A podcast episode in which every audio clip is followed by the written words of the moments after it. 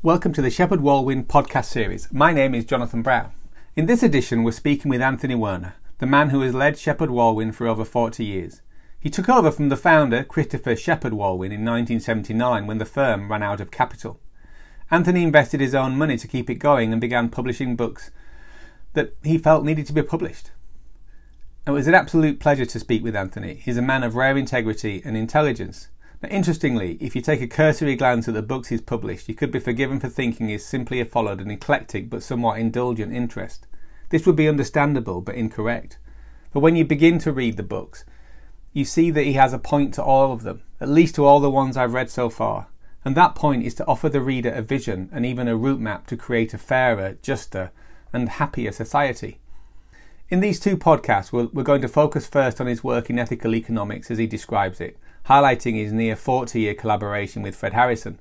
We also cover how he personally came to believe in the principles he supports through his authors, and how he appears to have been guided by a series of curiously serendipitous incidents throughout his life, or, as he describes it, being guided out of the blue.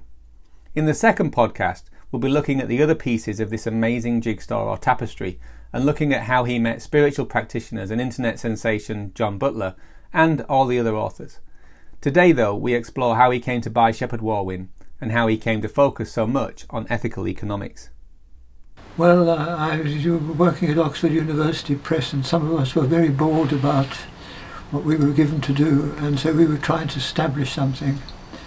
And um, I through some mutual arrangement, I was introduced to Christopher Shepheard Walwyn, who started the company in uh, 1971, in October 1971. And he'd published his first three books, but then soon realized he'd run out of capital. So he was looking for looking for somebody who could invest. And I had some money from my family in Sweden so I, I was introduced to him through a mutual friend, and um, so that's how I got became involved. And I became originally this is in 1973. I was a sort of 40% shareholder, and then in 1979 the company couldn't afford to keep both of us, so um, he he had a family of four and I was a bachelor, so I was the only one to whom it was worth saving. So I took on the job in 1979, running it on my own. And um, so that was really how the whole thing took took over. And then, but of course, what what you bring, the publisher brings, is his own values.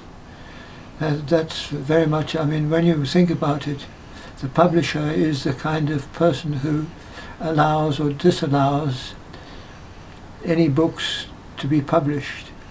I mean, they've obviously got to be commercially viable, but the choice very much depends on the personality of the publisher.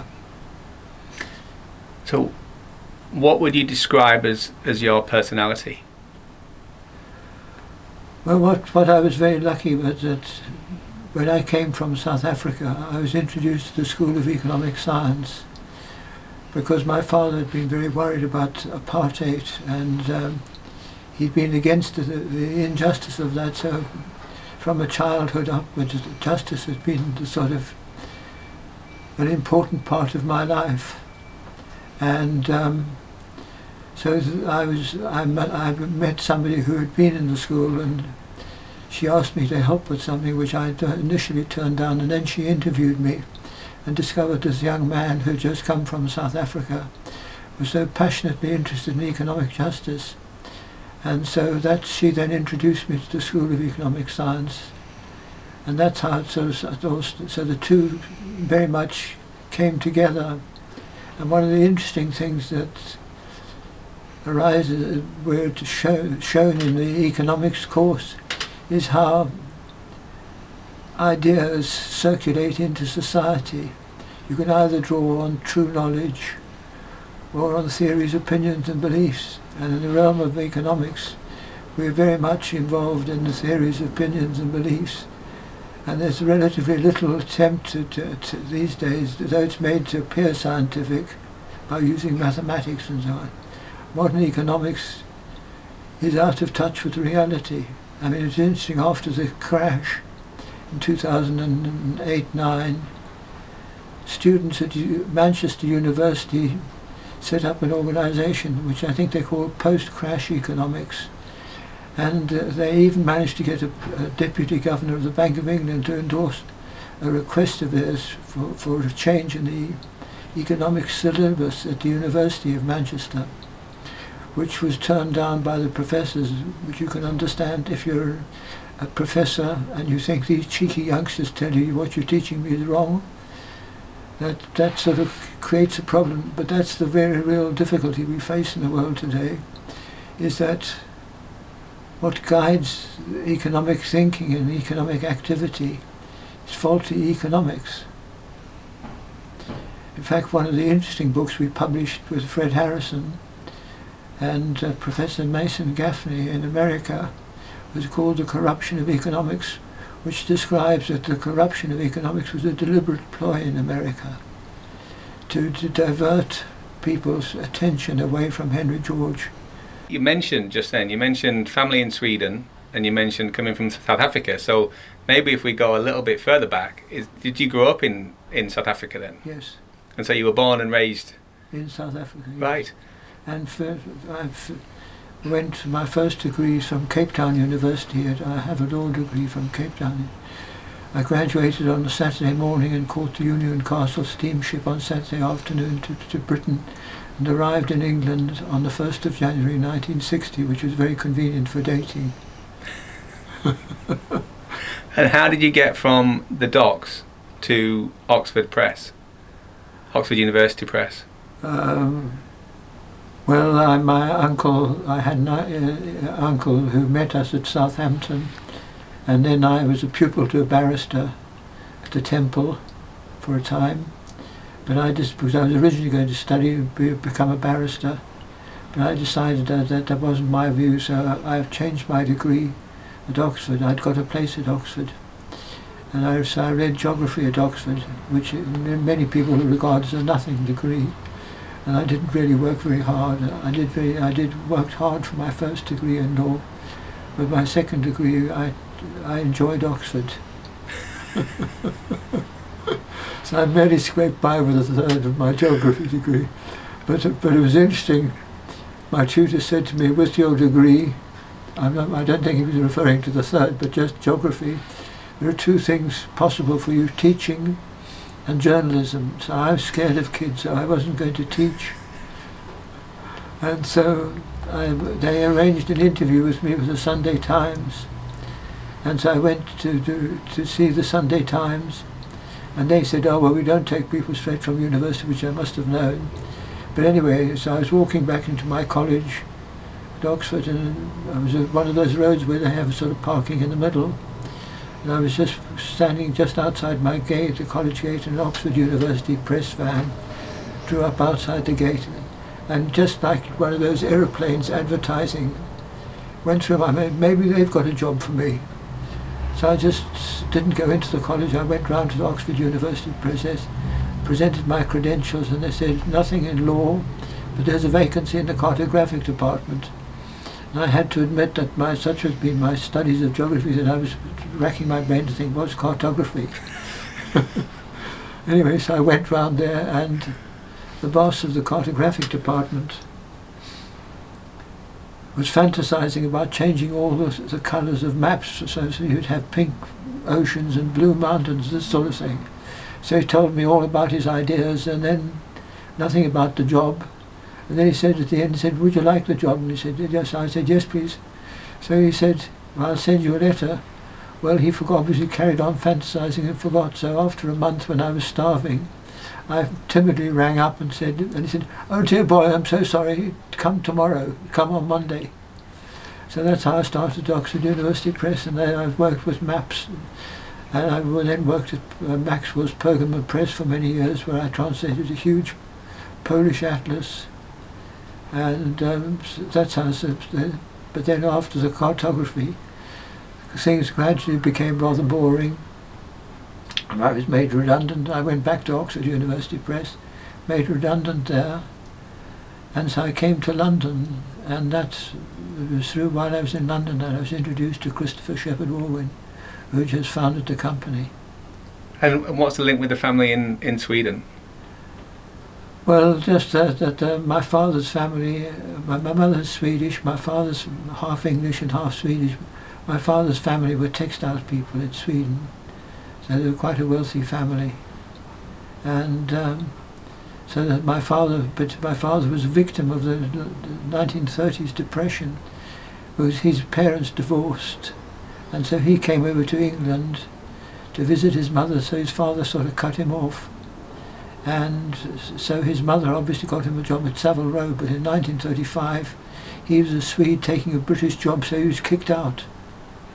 And so he, they eventually allowed him to come back, but he then um, decided that it wasn't much future for him in England, so he was thinking of emigrating to Australia. And an uncle invited him to lunch, and he said, "Have you any introductions?" So he said, "Not not in Australia, but in South Africa." Uh, he had a connection with the Cullinans, the Cullinan diamond people, and so that's how he became I'm South African rather than Australian.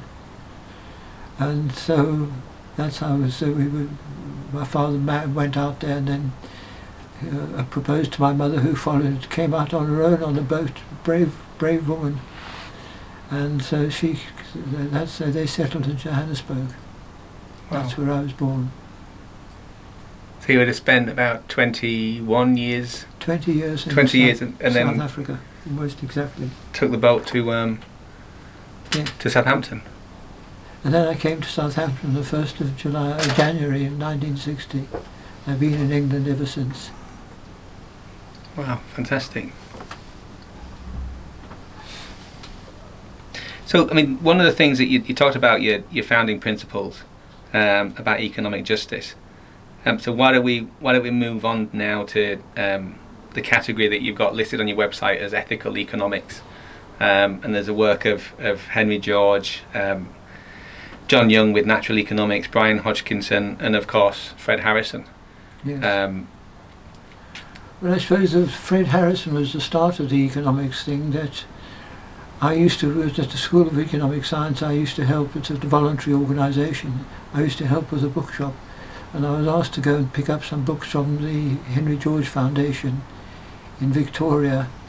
And as I was leaving, the lady there in charge said, oh, by the way, there's this young man who's written a book.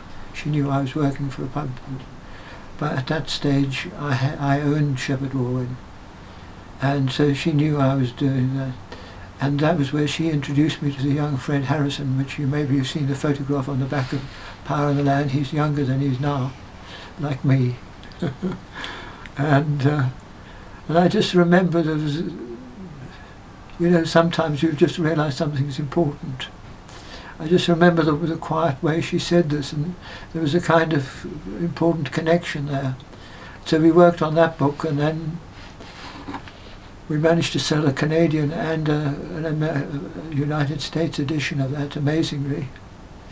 Um, but then nothing much happened till about 1991, 92, when Fred was appointed to run the Henry George Foundation, and he started putting out a series of books called The Georgist Paradigm, one of which is that book, The Corruption of Economics.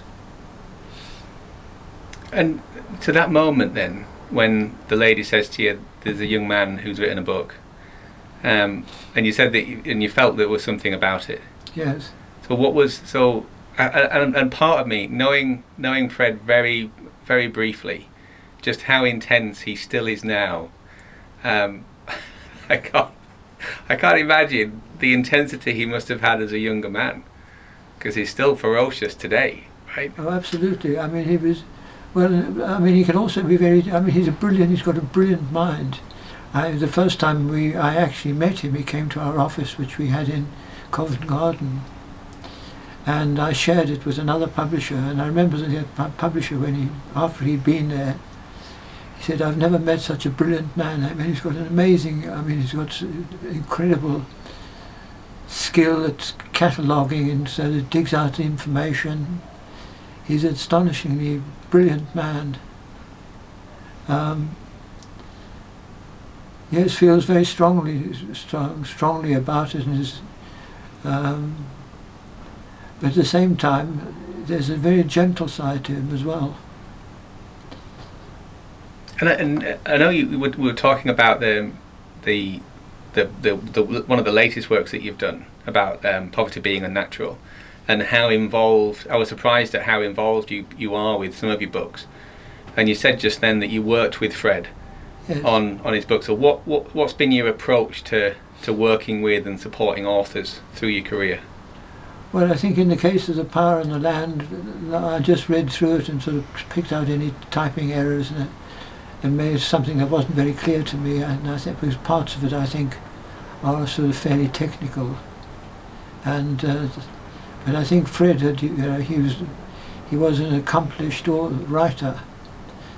Some some writers, some authors are not very good. I'm I'm told that some very famous novelists are, are wonderful storytellers but awful writers, and so they need a good editor to, to make a good book of their story.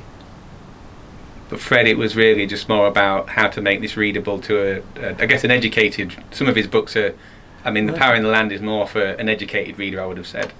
Well, I think uh, think in the case of the power of the land, the big thing was how to promote it. So we managed to persuade the the Henry George Foundation to stump up three thousand pounds to um, help promote it. So we employed somebody to promote it. But that's very, uh, you know, publishing is to means to make public, and you, you're very dependent on the newspapers picking up the book. So we managed to get quite a lot of reviews of his book. I remember one of them said something along the lines of, "This would, this is every every economist ought to read this book, and come to think of it, so should the Treasury." But that was well, you know, I don't know. The Treasury is dead against the idea. Yeah, I know. Oh. I know Fred's had interactions somewhat combative Yes, with them. I know when I had interactions with him, he would he was he sent it to, to Gordon Brown and Alistair Campbell and people like that. But there's just yes.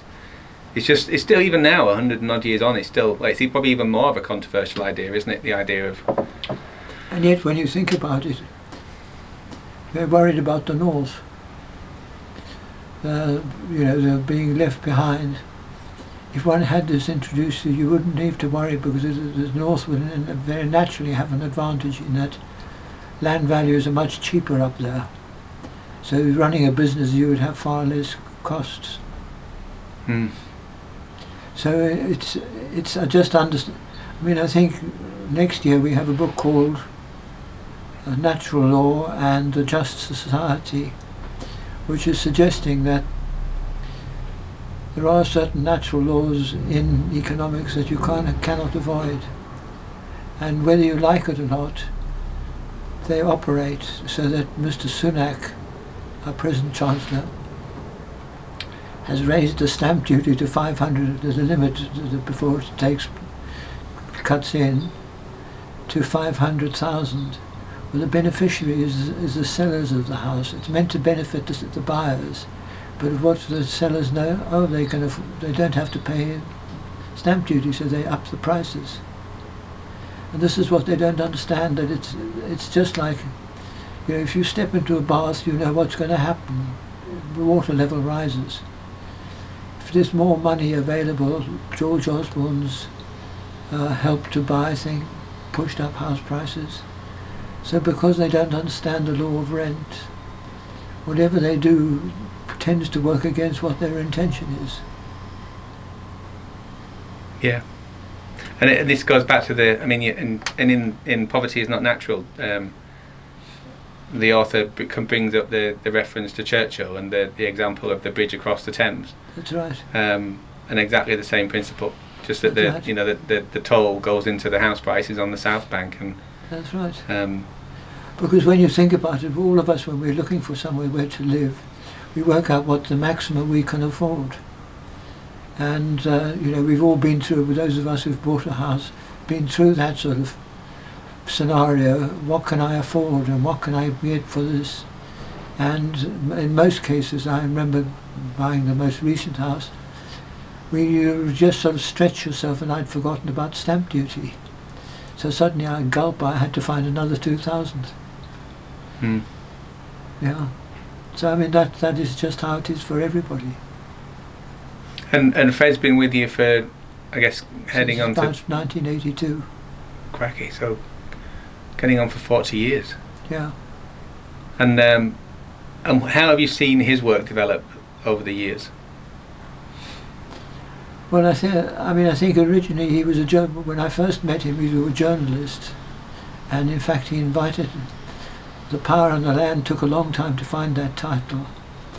In fact, in the process of working with him on the manuscript, we'd be ringing each other more or less every second day, and reached the stage he said, "You've got a new title," or something like that. Anyway, he invited me to lunch at the um, his newspaper office and he said to me uh, after we'd had lunch, he said, Anthony, what time do you have to be back? And I said, oh, about three. So he looked at his watch and he got up to go and get a cigar. He was a, he was a very high earning journalist. And um, while he was away, I remember falling still. And the, uh, the words power in the land sort of dropped, dropped into my head. And when, I, when he came back, I said to him, power in the land. He said, let's go. I mean, it's perfect. I didn't realise that they had that Churchill quote in the front at the time, but it's uh, absolutely perfect and it describes the situation. But it took us something like six months to find that title. Because, as you say, Fred has a sort of, there was something about the corruption, the sort of, a sort of somewhat negative title. And uh, that, I mean, it absolutely sums it up. But it's amazing how it just sort of dropped into the mind. What do you put that down to? Sorry? What do you put What- that down to? Uh, what can you put it down to? Grace, some, some, uh, somewhere along the line, some something popped it into the mind from came from. Well, it's interesting. It came from out of the blue, Hmm. in the same way that it came. Maybe they've got a job for me when I went round to Oxford University. Came out of the blue. It's an interesting question. What is this blue that things come out of? It is. It is because I'm I'm just getting the impression just how you've been. I don't know whether guided or just a you know a series of serendipitous events Yes. changing your life and and you know if it I don't know if a greengrocer's van had come around the around Yeah. the side of of your college, you know whether you'd be um, you know you, I guess you wouldn't we wouldn't be interviewing you for because you were the you know you were the top greengrocer or the most socially just greengrocer in Oxfordshire. Yeah. Um, but it was you know it just it just feel like and the way that you the way that you showed it was like it came in it came in That's and right. that that's a description of, of how genius used to be seen right you know Right. today genius is a people whereas that's not how it used to be you used to have a, a stroke of genius where, and it would come from one place which would which was God or or the blue which Yes. is what you how you described it but it was Well, it was very much you, a you can call God the blue out of the blue if you like. yeah It's a question of what you describe it. So, so you, so you, you're working with just to just to thinking about the economic stuff again now. So you've been working with Fred. Um, who, which other? That's going to get attention with the the school of on the economics school. Yes, Um, more was the Henry George Foundation. Henry George, right? Yes, more than And so, how did you meet Brian Hodgkinson? well, through the School of Economic Right. Science. Yes, Because he's written quite a lot of books for you now, or he you know, through yes. you, I mean, not he's, for an, you. he's an astonishing man.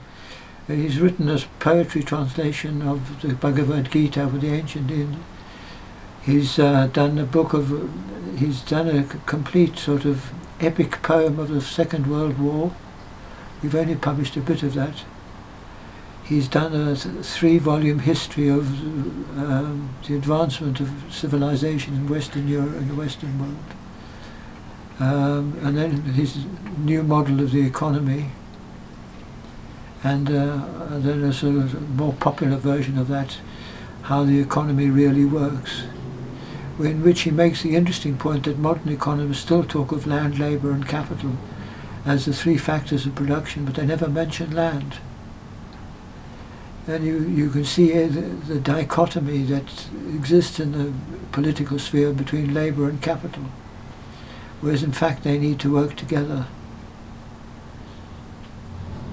And if, if instead instead of the, the rent going to the landowner, went to the government, we wouldn't need taxation.